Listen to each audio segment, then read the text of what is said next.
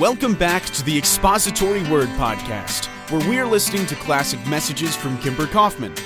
We are currently in a series from the book of 2 Samuel. We trust you will enjoy today's message as an encouragement to your faith. Let's listen now to Kimber. One of the reasons I believe that God gave us the narrative text, and that is the uh, uh, scripture, so much of it, especially in the Old Testament, is in story form. Jesus Christ tells lots of stories in the Gospels, the book of Acts is lots, but there, there is the there is clearly uh, uh, like an artist taking a picture and starting to paint.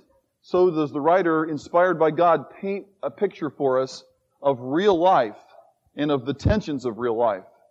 For instance, in this section that we're in today, starting in 1941 and going on through 20, uh, the 20th chapter, you have conflict, tension. It's very grisly. In fact, I will just warn you right now that this would be rated R I am sure if this was to be played out on a movie thing, a uh, screen, this is what it would be. It would be an R-rated movie. And that, in that there is so much of this in the Old Testament, but it, again, it's very realistic. And the setting for this chapter, very unromantically, if I may show you a map to help you understand what is happening. And that is that here in this day, David was king in Jerusalem. This is the setting. Absalom, his son, seized power by going down to Hebron, announcing himself as king. David is on the run and crosses the river in many of these chapters now because of David's sin. This is all brought about because of a sin. David crosses the Jordan River, goes up to Mahanaim, and because Absalom waited by not listening to Ahithophel's advice, when they did finally gather the armies and come to fight, David's men wins. Absalom dies a very humiliating death as his head gets caught in a tree. Now, uh, the last chapter we were left off, the war is over, and rumors go all around Israel. How come David isn't our king? Let's bring him back. And so David asked the men of Jerusalem and around Judah, hey, will you bring me back? And they say yes. And so David comes, and now we have this scene. We had this grand leaving, and now we have an even grander scene of David coming back and crossing the Jordan, and people greeting him and meeting him, and he's about to go back to his recoronation. That is what is happening now in chapters 19 and 20. He's coming back for his recoronation. Now, the party does not last long. Coming here should have been an exciting time, but the party does not last long. Look at chapter 19 and verse 41. Follow along as I read. Soon, all the men of Israel were coming to the king and saying to him, Why did our brothers, the men of Judah, steal the king away and bring him and his household across the Jordan together with all his men? All the men of Judah answered the men of Israel, We did this because the king is closely related to us. Why are you angry about it? Have we eaten any of the king's provisions? Have we taken anything for ourselves? Then the men of Israel answered the men of Judah, We have ten shares in the king. And besides, we have a greater claim on David than you have. So why do you treat us with contempt? Were we not the first to speak of bringing back our king? But the men of Judah responded even more harshly than the men of Israel. So the king's recoronation party or his coming back party has really been sort of ruined. Because what you have is this argument. Now you'll notice what happens, and this map will help you understand it a little bit more, um, for, for you to notice this. Here circled are the regions or the areas where the 12 tribes lived. Now if you count those circles, you'll see 13, and that's because Manasseh was divided on either side of the Jordan River. But here were the tribes. Now this is what made up Israel when they entered the land many years before. Now please notice that here is Judah, and notice Judah being close to Jerusalem in this area. These are the men that both went with Absalom and also the men that asked David to come back. And so when David is over here, and all, the, all of Israel, all of these tribes are saying, how come David isn't our leader? He's the guy that killed Goliath. He's the one that beat the Philistines. How come we don't have him? David doesn't want to come back until these men that had betrayed him ask him. And so when they do, there's this special party crossing the river right here in Gilgal. As they cross, it's the men of Judah that go up and get him and bring him across. And the other tribes were left out. So just as he crosses, probably somewhere in Gilgal, he has not gotten to Jerusalem yet. We know that from the text, you'll see. The men of Israel, they all get down there a little bit late for this big celebration, and no doubt there was probably a big party going on. And at this party, in some kind of setting where the leaders could all be together, the men of Israel, that is the ten tribes to the north, the men of the others that they're arguing with are the tribes of Judah and Simeon. And it's these guys against these guys. And they ask this question, hey, how come you didn't invite us to the party? How come you didn't let us bring him across? To which the men of Judah, that is this group down here, they answer back uh, very harshly, as you can see in verse 42. The men of Judah answered the men of Israel, "We did this because we're closely related to the king. Hey, He's one of us. He's from the tribe of Judah. He's one of us. And besides, what are you mad about? Did we do anything wrong? Did we even eat his food? Come on, you can still eat his food if that's what you're at. In other words, they're accusing him. They're just caring about not getting in on the party. They're saying. Well, this doesn't really settle. These are rough and tough men. Look at verse 43. The men of Israel, that's these ten guys to the north, the ten tribes of the north, answered the men of Judah, we have ten shares in the king. In other words, they, they, they had said that we were closer because he was from Judah. Yeah, we've got actually number 10 to 2. We have a greater claim on David than you have, so why do you treat us with contempt?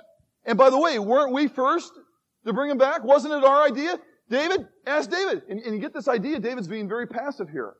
This shows us several things, friends. This shows us why Joab was so concerned that once Absalom was dead, David got off his crying horse and got back to doing something. Because anybody could just come and now throw uh, leadership over Israel because there, there, was it was a very odd time. There's no leader in Israel, and as they're coming back now, there's this big argument because one group feels like they've been left out. Well, the men of Judah won the argument. The writer says that the last phrase of verse 43, the men of Judah responded even more harshly than the men of Israel. Don't think that this was some kind of polite political debate like you've seen between Clinton and Dole. It's nothing like that. These were harsh words in which you see these guys going after each other and really attacking each other. And this is a very scary time. Civil war could break out. By the way, this is the kind of problem that's going to lead to the civil war after Solomon is done being king and Rehoboam and Jeroboam take over the kingship. Now, Having said that, well, notice what happens next. In the middle of this party, it even gets worse. Look at verse 1 of chapter 20. Now, a troublemaker named Sheba, son of Bichri, a Benjaminite, happened to be there. He sounded the trumpet and shouted, We have no share in David, no part in Jesse's son, every man to his own tent, O Israel. So all the men of Israel deserted David to follow Sheba, son of Bichri. But the men of Judah stayed by their king all the way from the Jordan to Jerusalem.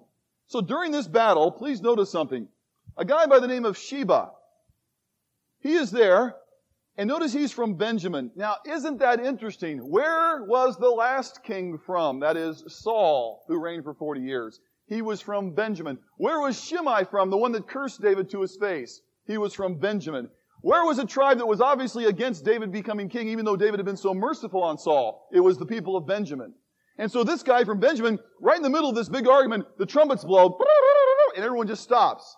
And they look, and he goes, ah, men of Israel, that's these ten guys to the north. Let's forget this old guy. You don't have anything to do with him. Let's go. And they take off.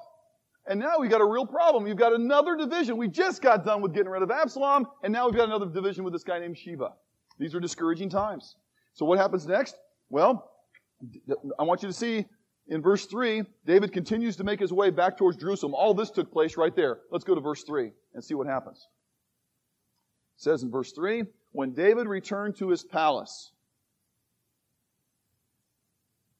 in Jerusalem, he took the ten concubines he had left to take care of the palace and put them in a house under guard.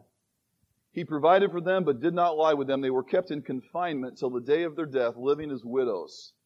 Now, this is, if you all know the story, Absalom, to really put the final nail in the coffin, slept with his father's concubines on the roof in front of everybody, the very roof that David had looked at Bathsheba from.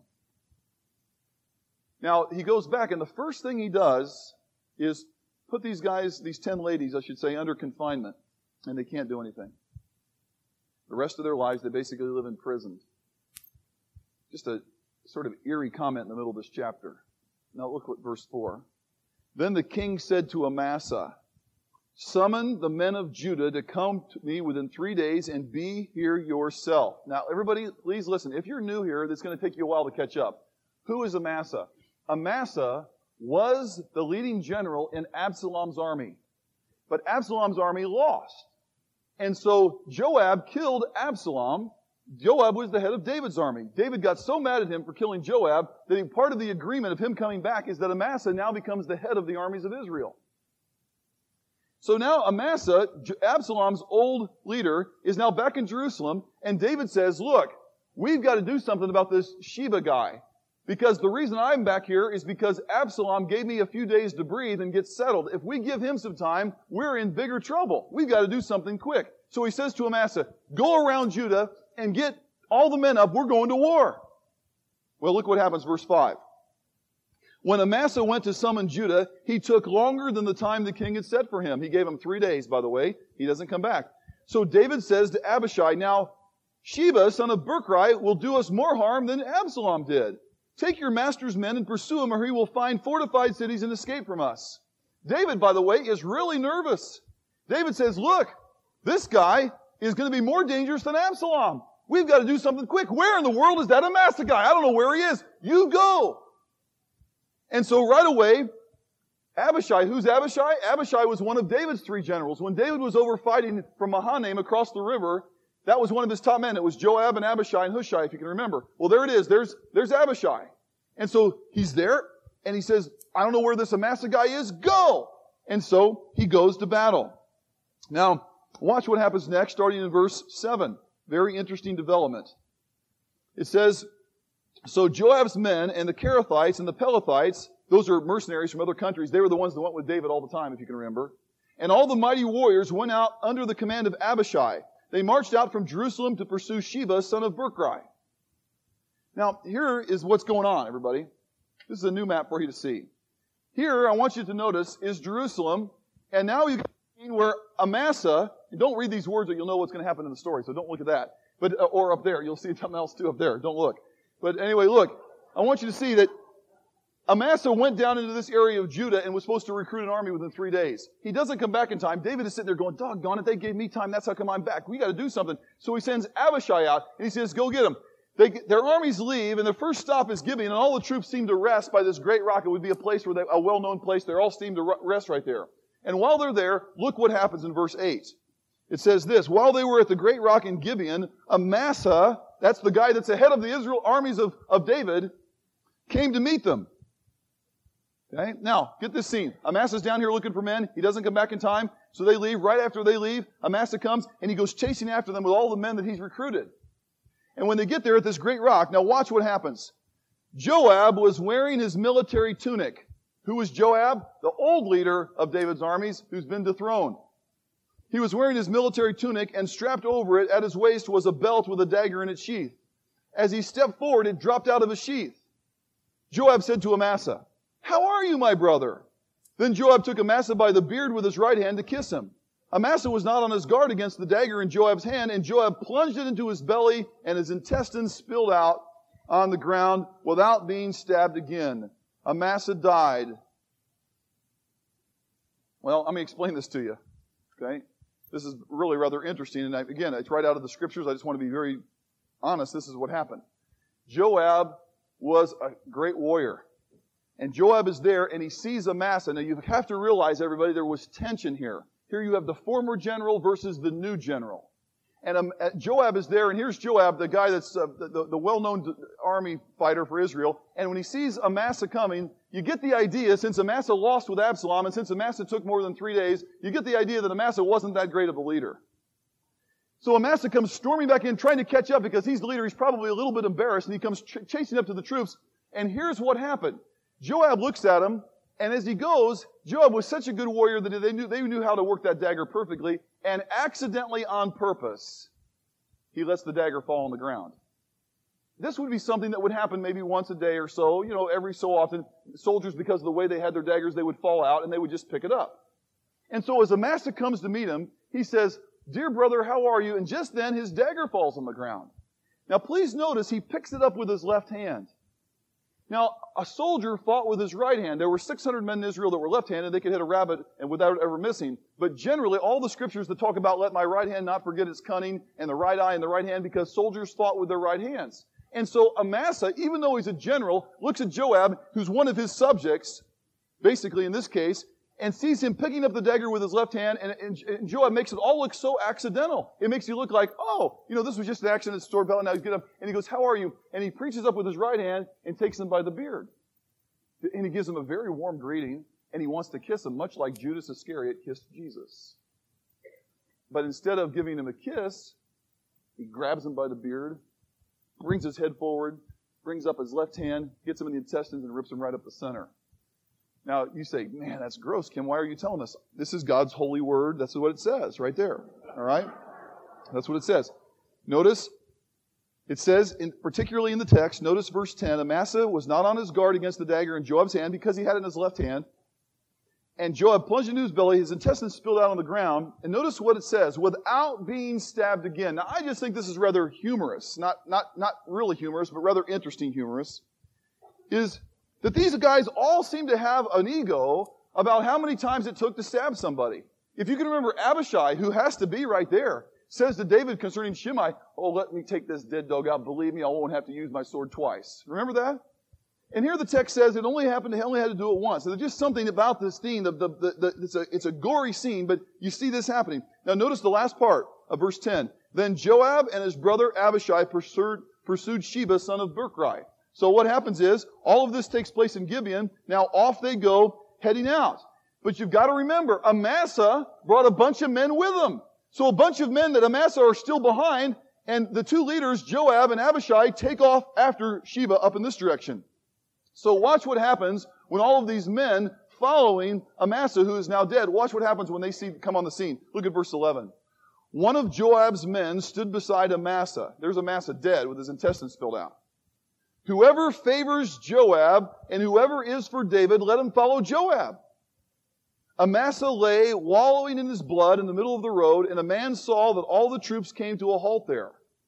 When he realized that everyone who came up to Amasa stopped, he dragged him from the road into a field and threw a garment over him. After Amasa had been removed from the road, all the men went on with Joab to pursue Sheba, son of Berchri. Now here's what happens. Joab is so organized that Joab says, hey, he immediately gets one of his good men to stand right beside the body, and he goes, you make an announcement. This guy's laying dead. This is their general. All these guys have been recruited by Amasa. He says, you make this announcement. If you're for David, if you're for Joab, you follow on. And so he stands there, but the, the, the, the soldier notices that all of these troops that Amasa had recruited, they all stop and it's slowing the whole process down. And David had given the command, make haste, man, go get this Sheba, wipe him out. And so there he is, standing there, and he says, hey, we can't have everybody keep stopping and looking at this guy. So they just take him and they drag him off to the side and they cover him up. Now, I think that is very significant. You know why? Consider this. Who were the two men that tried to overthrow David? Absalom and who else? This guy, right? I mean, Sheba, all right? Now, please understand this, that both of these guys, well, it's going to be, you're going to see all three guys, end in a very, very bloody bath. But I gotten ahead of myself. Let me finish. Let me, let's keep going. Go on then, if you would, to verse 14, and I want to show you something on the map here. Verse 14 says this, Sheba passed through all the tribes of Israel to Abel Beth Maachah and through the entire region of the Benorites who gathered together and followed him. Now here's where Sheba goes. Sheba realizes, I think, that you basically have grabbed a bear by the beard or something. I mean, you, you, all of Israel just got done saying, hey, isn't David the one that was our hero? And then all of a sudden they all know that Absalom's been dead. Now this guy had the gall right in front of David to say we ought to all overthrow David. And notice how far he goes. He must be scared because he's running, running, running, running. He goes as far north as you can go in Israel. So here he is, way up here in the far north of Israel. Now, they're pursuing all of this way. And as they get up there, the scene now takes us to what happens. Look at verse 15. It says this, All the troops with Joab came and besieged Sheba in Abel Beth Maachah. They built a siege ramp up to the city and it stood against the outer fortifications where they were battering the wall to bring it down. So here's the, here's the scene. And this is typical of what happened in those days. Any of you ever been to um, Masada in Israel, you can know that gigantic big siege ramp that they built. In those days, if you would picture this as being the city wall, the outside of the city wall, but imagine it being way high, some 30 or 35 feet up. Then there would be a big long area where people could walk back and forth and dump down picture, pictures of tar and throw rocks down if, if people tried to attack. And so then you go like this, you gotta realize on this side of the wall is the inside of the city.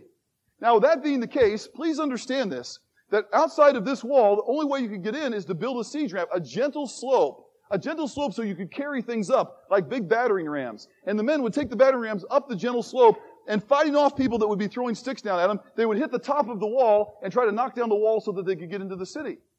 Now, this is the scene that's going on at this time. Now, now watch what happens. Watch carefully what happens in verse 17 then. It says this, right while this is going on, and by the way, you've got to realize, to be in that city, it was terrifying. Everyone kept giving reports. How big is the siege ramp? For instance, in Masada, do you know how come they let them build that siege ramp? I mean, in Masada, it's awesome. If those of you that go, you're not going to believe it. But that siege ramp is huge. You know why? Because the people that overthrow Israel used Israelites to build the siege ramp. And very possibly that's what they would do in this day. The soldiers would get people from that town to build the siege ramp so your own townfolk wouldn't drop the rocks on your own people. So you, can't, you can't win either way. They build the siege ramp, then they come and get you. Well, watch what happens. In the middle of all this, in this terrifying scene, suddenly someone comes to be a hero, a heroine in this case. Look at verse 17. A wise woman, verse 16, a wise woman called from the city, listen, listen.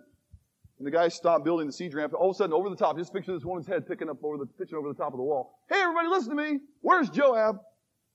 Tell him, I gotta speak to him. So they got Joab, and verse 17, he went toward her and she asked, Are you Joab? I am, he answered. And she said, Listen to what your servant has to say. I'm listening, he said. She continued, verse 18, Long ago, they used to say, Get your answer at Abel, and that settled it.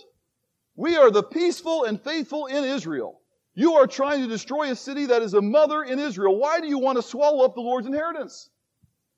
Now, this woman realizes, and here you got, here you got a very, very interesting case. This is the second time in six chapters that a wise woman now comes to the scene to help solve the problem. Remember back in chapter 14, Joab got a wise woman from Tekoa. Remember her? So here we are again.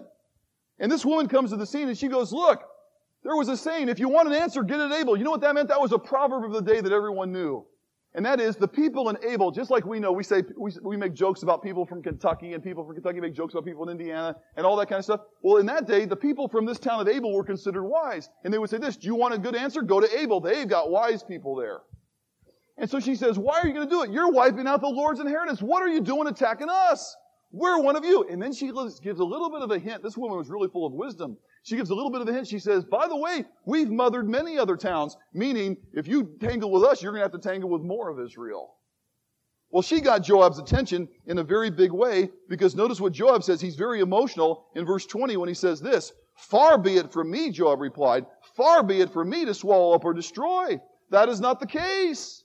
A man named Sheba, son of Berchrai from the hill country of Ephraim, has lifted up his hand against the king, against David. Hand over this one, and I will withdraw from the city. Now, this is something very interesting. In those days, you could have one guy die. Absalom dies, the war's over. If David would have died, the war would have been over. Here's the revolter, Sheba. If he dies, the war's over. Everybody would go back. That's interesting. We don't fight wars like that anymore, but that's how they would have. Now stop and think about this. This woman not only was creative, but this woman also carried a big stick in that town because she had authority. Because I want you to notice this response. Look at the last part of verse 21. He says, hand over Sheba, and notice what she says, his head will be thrown over to you from the wall. She didn't have to go have some committee meeting. So this woman was a leader. And she says, you need, who do you want? Sheba? Oh, Sheba's causing trouble. Get ready. Get your best punt returner out because here comes his head flying over the wall. Okay? Here it comes. Now watch. Verse 22. The woman went to all the people with her wise advice, and they cut off the head of Sheba, son of Berchrai, and threw it to Joab. So he sounded the trumpet, and his men dispersed from the city, each returning to his home, and Joab went back to the king in Jerusalem. Very interesting here. Listen. The last time you saw a head being cut off and carried around was Goliath, and David was doing it. Now you've got Sheba's being carried around, and you get the impression that Joab takes the head back. For instance, all of a sudden they say, Get ready, here comes the head, here comes the head over. The guys catch it. They have to pull it up and examine it. Is this really Sheba? Yeah, I remember that mole on his left ear. Okay, that's him. By the way, that, that's how it had to happen. That's just the facts.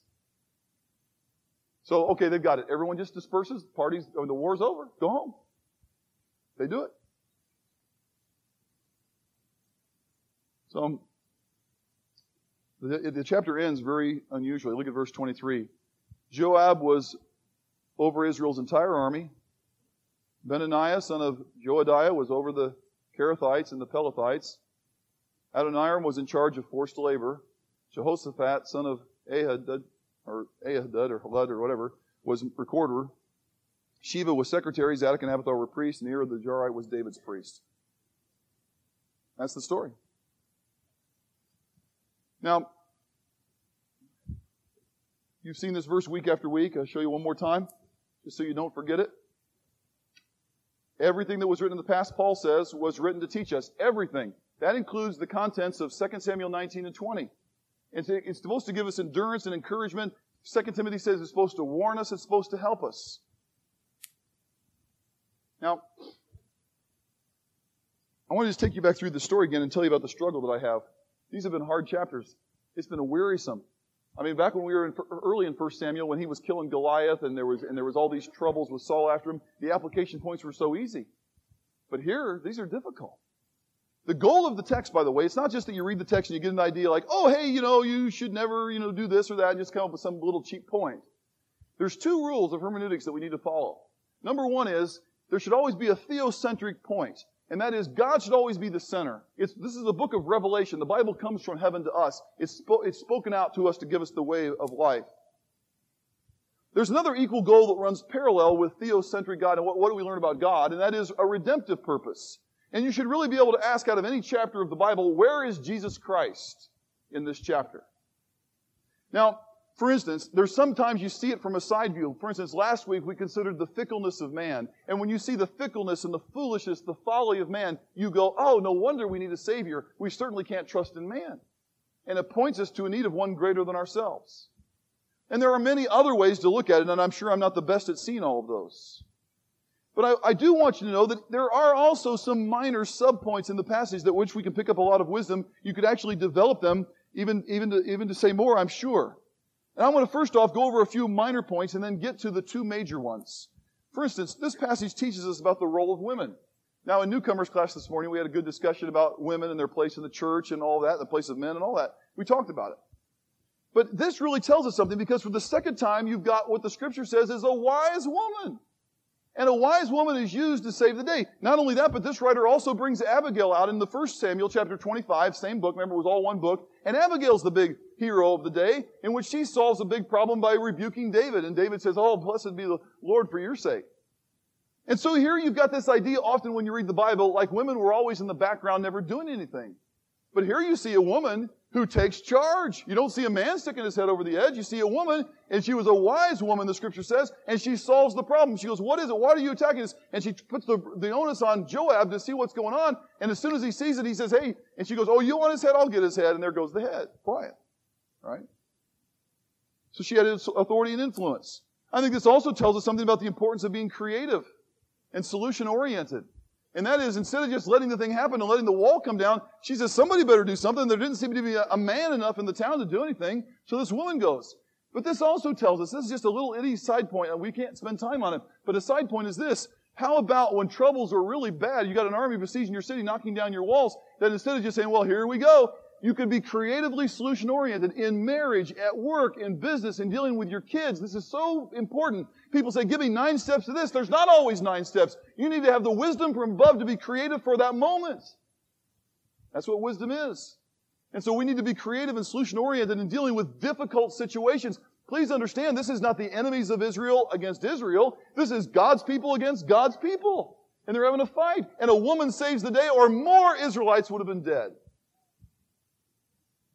I think it's also an interesting point. I just think I ought to bring it out in our society. You can never get this too much about self-control, city walls, and Proverbs. I wonder how much Solomon writes of Proverbs does he get from learning these stories about his dad and about what happened with his dad's army. Because the Bible says this. Listen, the Bible says very, very importantly, like a city whose walls are broken down is a man who lacks self-control. And in those days, the, the fact that they had to build this siege ramp, it took some time, and the city was saved because of the creative woman. But what I want you to see is, friends, if there hadn't been walls, they would have just run right into it. And the Bible says if you lack self-control, you're like a city in Old Testament times without walls. In other words, you're defenseless. You just give in to your hormones. You just give in to every little craving your heart desires. Every time there's a little bit of thing, you just give into it. You're defenseless. And the Bible calls people to practice self-control. That's one of the fruits of the Spirit in Galatians. Now, this fourth point, we are now zeroing in on what really is major about this chapter. And I just, I gotta tell you, it, it, there has not really been a tremendous amount of joy in my heart in coming up with this fourth point. And as I say it to you, if you all sort of groan, and if this seems to have just been, Pastor, you're just whipping us, I fully understand. But here's the fourth point the influence of David's sin is still alive and agonizing. My friends, I, I, I, am so glad. I'm going to show you a quote in a, in a, minute by Joyce Baldwin, a woman writer, one of the best commentaries I read during this entire series. Joyce Baldwin. And I want you to know something. She helped me so much. When I read what she said, I went, yes, because for about the last five weeks, it's been a groaning process to study this text because basically David sins in chapter 11 and the rest of 11 all of 12, all of 13, all of 14, all of 15, all of 16, all of 17, all of 18, all of 19, and now all of 20 is really a result of his sin. And it's the consequences of living in sin. Still, after years have gone by now, and still David is agonizing. Think, for instance, in this chapter. Think of the ten concubines. They get basically put in prison the rest of their lives. In meditation upon this, I thought, certainly many of them, you became a concubine about the age of 13 or 14. It was a very possibility back in those days. So some of these girls may have lived to be 70 or 80 or 90 years old, way into Solomon's reign or possibly into Jeroboam's reign. And you know what? Stop and think about it. There was a day when there was a special house assigned for these concubines that was, they were, they were confined. They were in prison. They lived out their days in prison. What did they ever do? They didn't do anything. It was David's sin, and now because Absalom sinned against him, these women, in other words, the story still goes on. Other people are affected. Let me ask you this. Why is it that Uriah, or Joab did not listen to David about his son or about anybody else? Why does Joab go around killing everybody? Because he lost respect for David when David said kill Uriah? What do you, see the influences, they go on and on do you know that this ends the second major portion of David's reign? That's why the writer puts in there who was in the cabinet at the time, and he goes through the cabinet and he tells you here was who was in charge and who wasn't. It's because this ends the second major section. And I want you to see something that is very important here. If we would just have ended after the first 10 chapters of 2 Samuel, which seems long ago to me, we all would seem well, and that covers many years, and you basically would say, well, David was a good king, wasn't he? But now you see that the writer takes equal amount of time.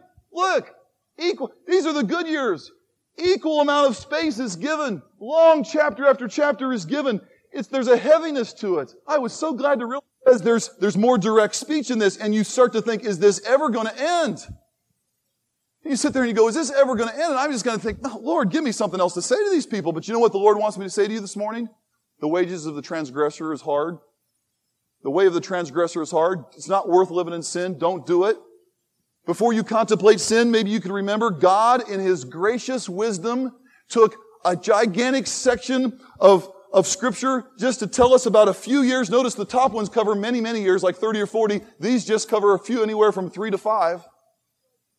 But in these three to five years, all of those chapters are given to it. Why? Because a loving God sends revelation from heaven. He wants you to know that the way of the transgressor is hard and that there are great consequences to your sin not to give in to them.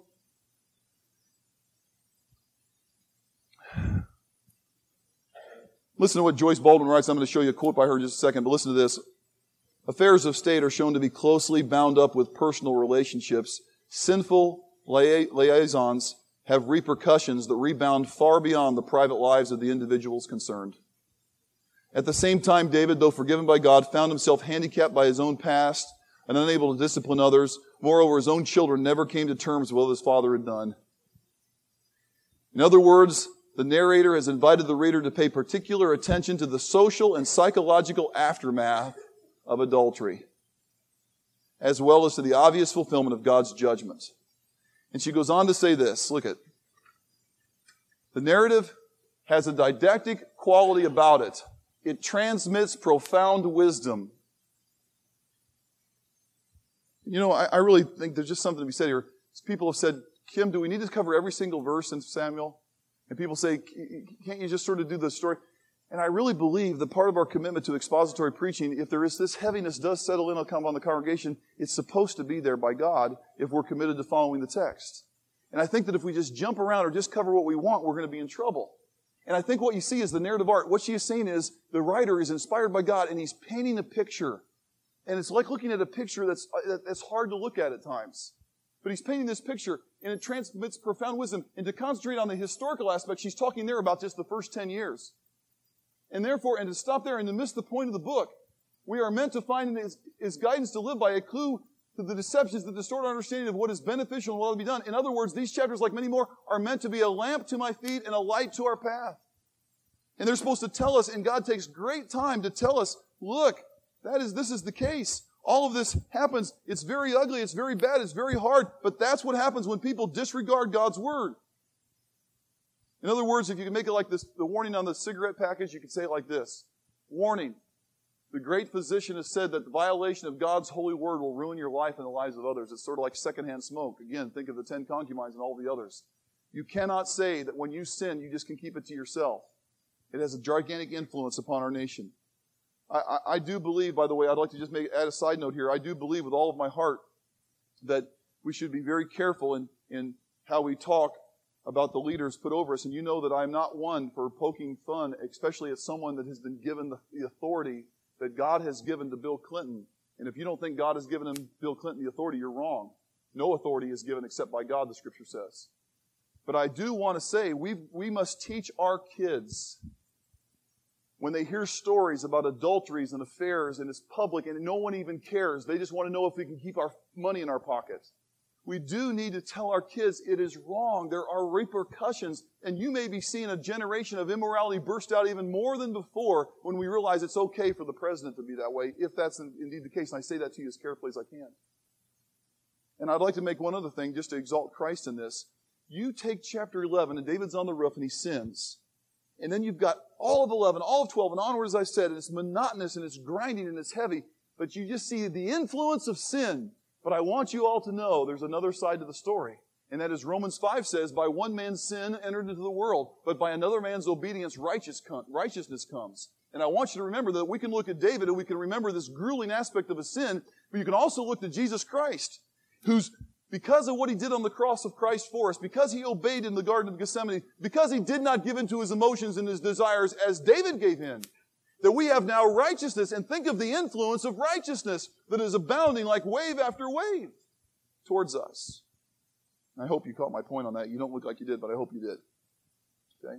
Let's go to the final point, and this is really what I, this is what I want to pound on. And I, I, I want to pound on this so heavy and hard I believe if you had to take the, the text and just grab it like this and just rip the life out of it, here's what we're talking about. It's this. Beware of the destructive power of pride. If, if, if, God is speaking to us most clearly, I believe this is what it is. Now listen, what do you see in chapters 19, 41 through 43? Go back there and look with me. Look what it says. Look at 1941. The men of Israel were coming to the king and saying, Why did our brothers, the men of Judah, steal the king away and bring him from his household across the Jordan together with all his men? They're just, I'm trying to read it like it was, but this is harsh, baby type words. Now tell me if this doesn't sound like a bunch of kids, or tell me if this doesn't sound like maybe a, mar- a, a marital argument. They seem to go hand in hand. Look at verse 42. All the men of Judah answered then, we did this because we're closely related to us. Why are you angry about it? We haven't done anything. What do you say? We didn't do anything. Look at all the food still here. And then look at verse 43. Then the men of Israel answered, yeah, we've got 10 shares. You've only got two. In other words, they're claiming closeness, we're claiming greater numbers. And watch this. We have a greater claim than you have. We're better than you. We're more important than you. And on and on and goes. In other words, both groups, because of pride, listen what the Bible says. Listen, only by pride cometh contention.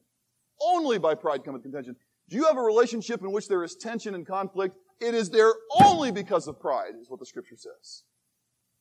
I, am telling you, friends, this is so big. If you could please get this, let the Spirit of God speak to your heart as I'm talking right now, because this is crucial. You know, all the church splits and problems, you know that it is not really about doctrine? Doctrine is holy, righteous, and pure. It's about immature people that you can't stand someone to disagree with them and they start taking sides and arguing.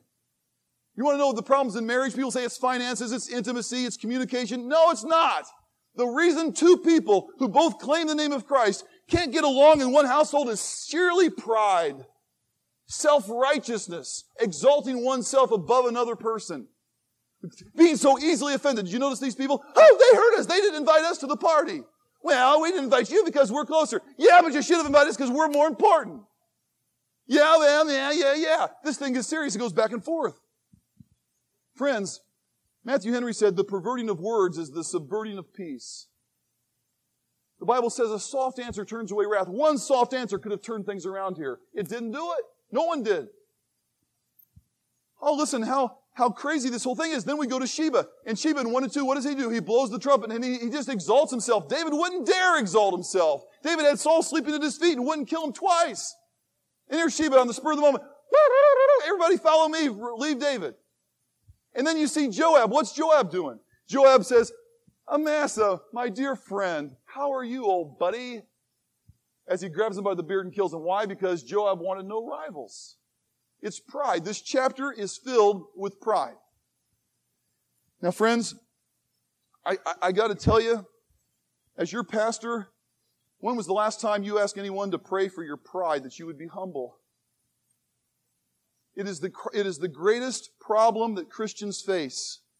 Allow me to just peruse through some great quotes. The first seven or eight of these are by Spurgeon. Listen.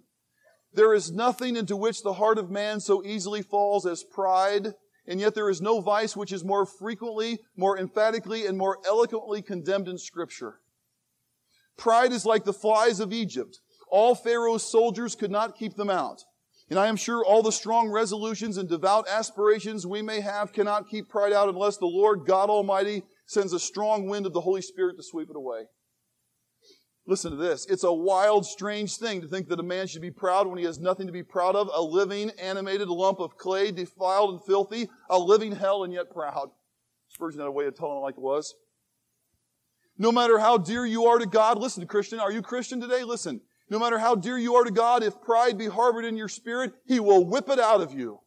They that go up in their own estimation must come down again by His discipline. Pride is always inconsistent with the true doctrine of the gospel. You may use this test concerning any preaching or teaching that you meet with. If logically it leads a man to boast of himself, it's not true.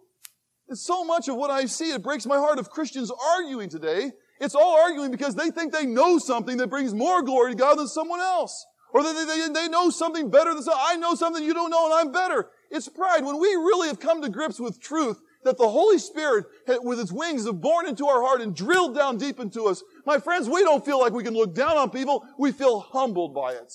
And we exalt others better than ourselves. It's a crazy thing that we would take holy doctrine and put ourselves up because of it. That's not true. We haven't really gotten. Spurgeon says pride is always inconsistent with true doctrine of the gospel. You may use this test concerning any preaching or teaching that you meet with. If it logically leads a man to boast of himself, it's not true.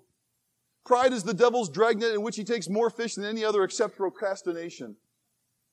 If killed, pride revives. If buried, it bursts the tomb. You may hunt down this fox and think you have destroyed it, and lo, your very exaltation is pride.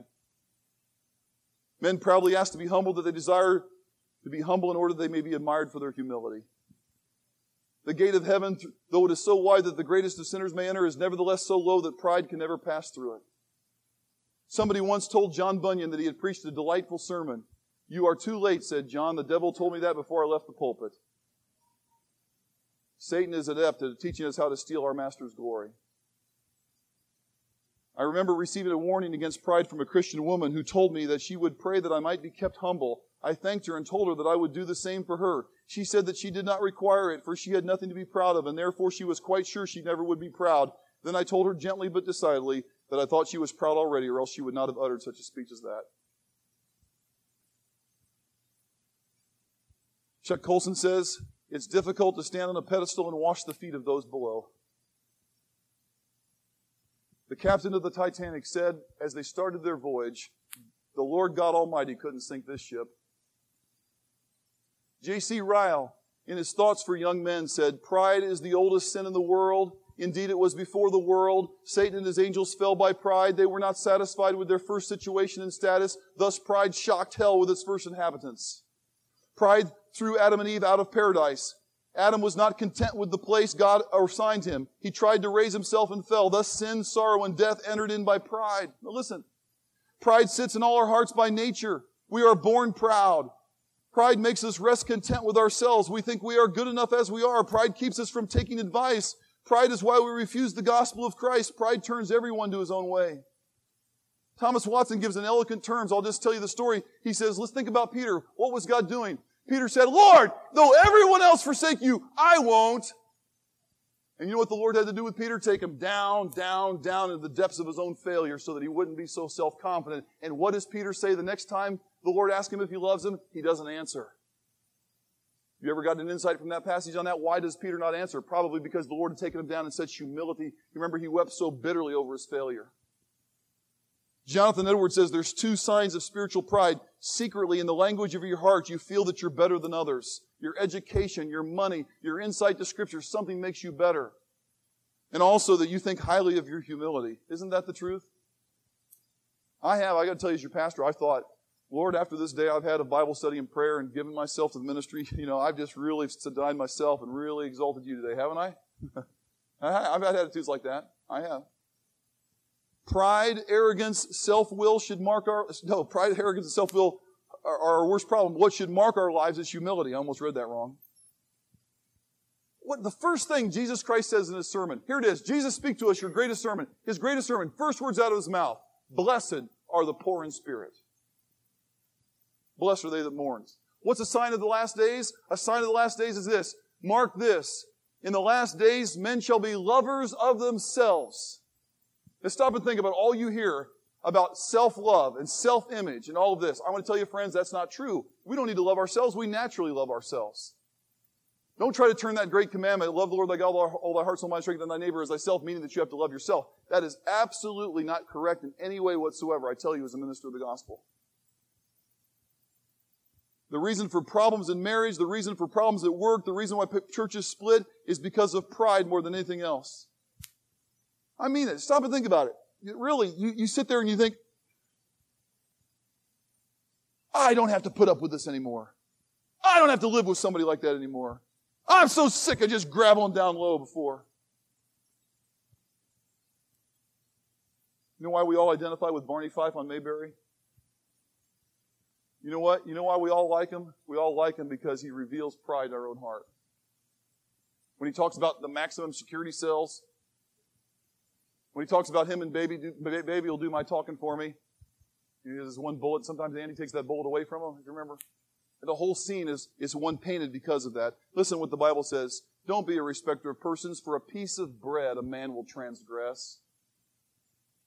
Don't we, we exalt ourselves. We think so highly of ourselves. We try to make sure we look right, act right, drive the right cars. We're, we're so careful. We make sure that we always present ourselves in such a fashion we wouldn't dare let anyone see us unless we were just some certain way. That's pride. That's pride.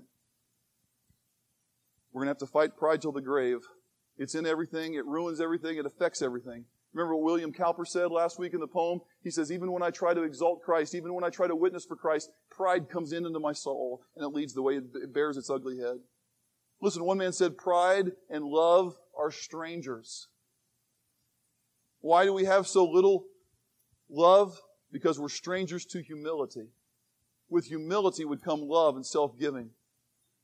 It's the reason for ruined relationships. Proud people hate pride in others, and pride deceives us. We think things like this, well, God can't love so and so after what they did. Did you hear what they did? And we're almost happy that someone fell so we can look down on them. Watch out for people that say, well, you know, you know, we know those people, they're legalists. As if legalists are somehow beyond the grace and mercy of God. Or I know them, they're Arminians. Oh, you know how God feels about Arminians. That's a rotten attitude. That's not a pleasing attitude. Or on and on it can go. I was once at a pastor's meeting. I can remember this so clearly, it's unbelievable. And obviously, as a result of this, this group that I was on, it was a council meeting, and there was a group of, of us that were in charge of something, and something had really gone wrong, and we were ultimately responsible, even though many of us didn't know anything about it. We were ultimately responsible, and we said, well, what are we going to do? And they went around the room, what are we going to do? And the first guy said, I wasn't on the council when that decision was made. And the next person said, well, I was on the council, but I wasn't a part of that committee. And went around the room until one guy said, I think what we need to do is we need to fall on our faces before God, ask God for forgiveness, and cry out for His mercy. You would have thought when the guy said that, that there was an announcement made in the room that somebody had contagious, some contagious disease that it was born through the air and everyone was about to breathe it. And before you know it, within the next couple of weeks, letters were flying. I think so and so that said we should humble ourselves and confess is wrong. You're putting people on the spot. You know the guy that headed up the committee that caused the most trouble over not wanting to humble ourselves within two years was out of the ministry for financial wrong dealings of his own?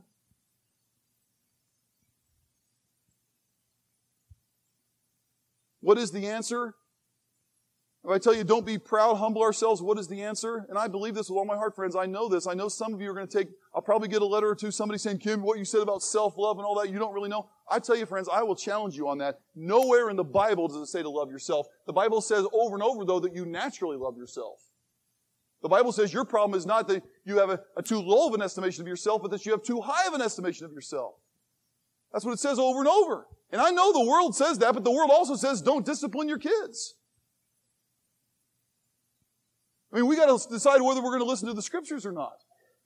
And here you need to understand clearly what the Bible says. And in this is one scene after another of proud men ruining things.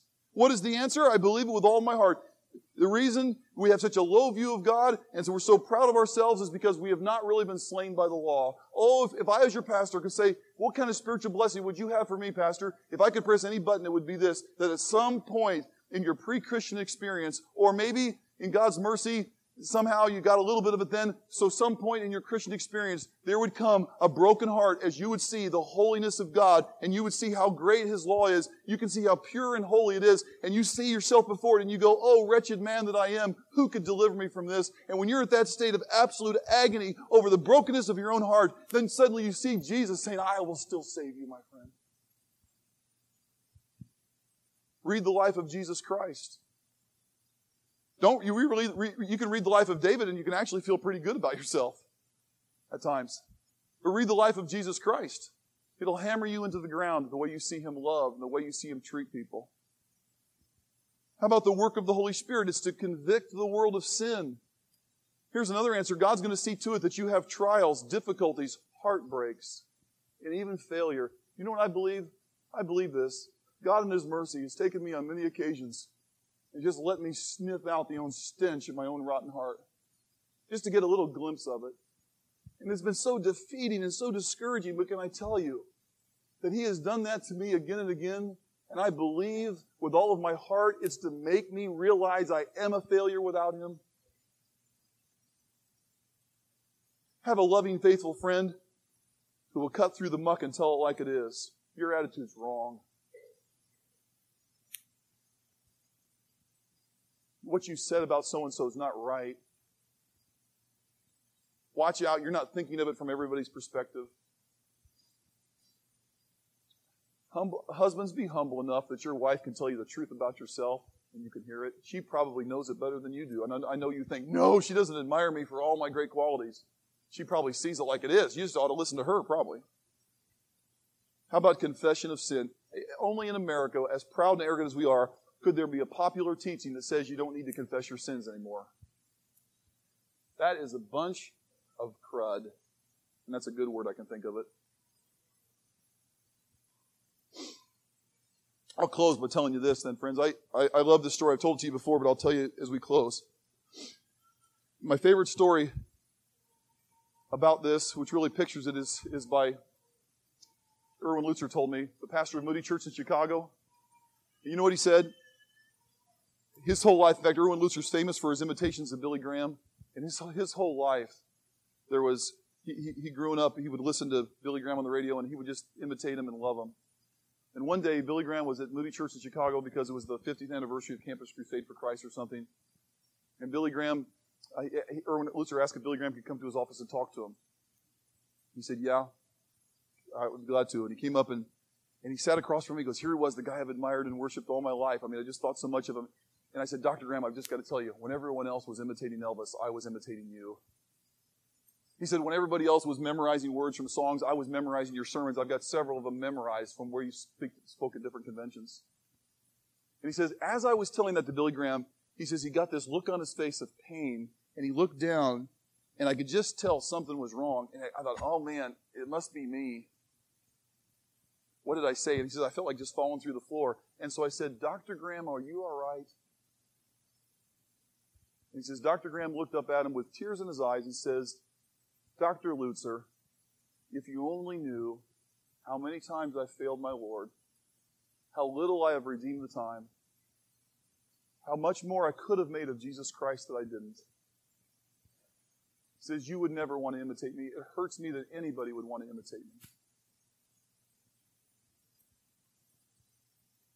Erwin said he couldn't believe what he was hearing. He was just shocked at the true sense in the heart of Billy Graham. And, th- and then think of this there's knocking at the doors, and he says it's like having the president in your office. People are keep coming. There's CBS wants to interview him. A reporter from Chicago wants to interview him. All these people are. He reaches out and he tells his aides. He says, "Listen." He goes, um, "Just give me five more minutes with my friend Erwin. And he comes back, and Erwin's sitting behind his desk, and he kneels at Erwin's feet, puts his head on his knees, and says, Oh, Erwin, please pray. I must speak to 5,000 people tonight, and apart from the ministry of the Holy Spirit, I can do nothing. Now, you stop and ask this. Some people don't like Billy Graham, but you ha- everyone has to admit that has any kind of evangelical mindset whatsoever. You have to admit that the greatest evangelist in our generation, bar none, is Billy Graham. And what I want to tell you, friends, is this Humble yourself before God, He will exalt you. Exalt yourself, you're going to be fighting God because He's going to try to humble you. Let's pray.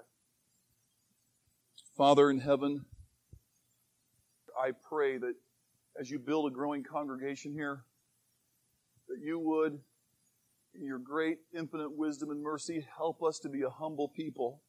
Certainly, we would ask you for your part, but we know you'll keep your part we ask that we would respond to the difficulties and to the trials and to the listening of the Word of God and to the appreciation of the gospel so that we would be a humble people.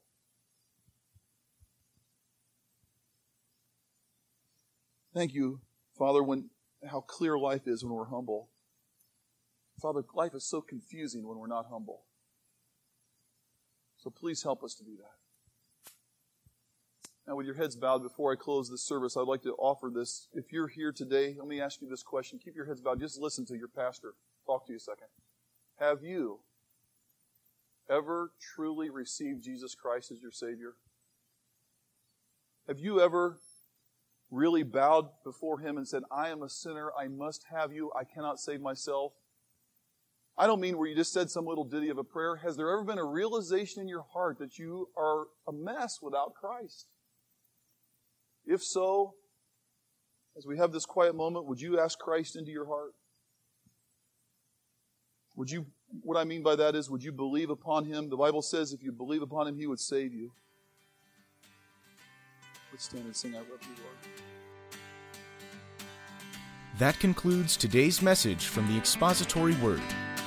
Please join us again for more classic messages from Kimber Kaufman. Take care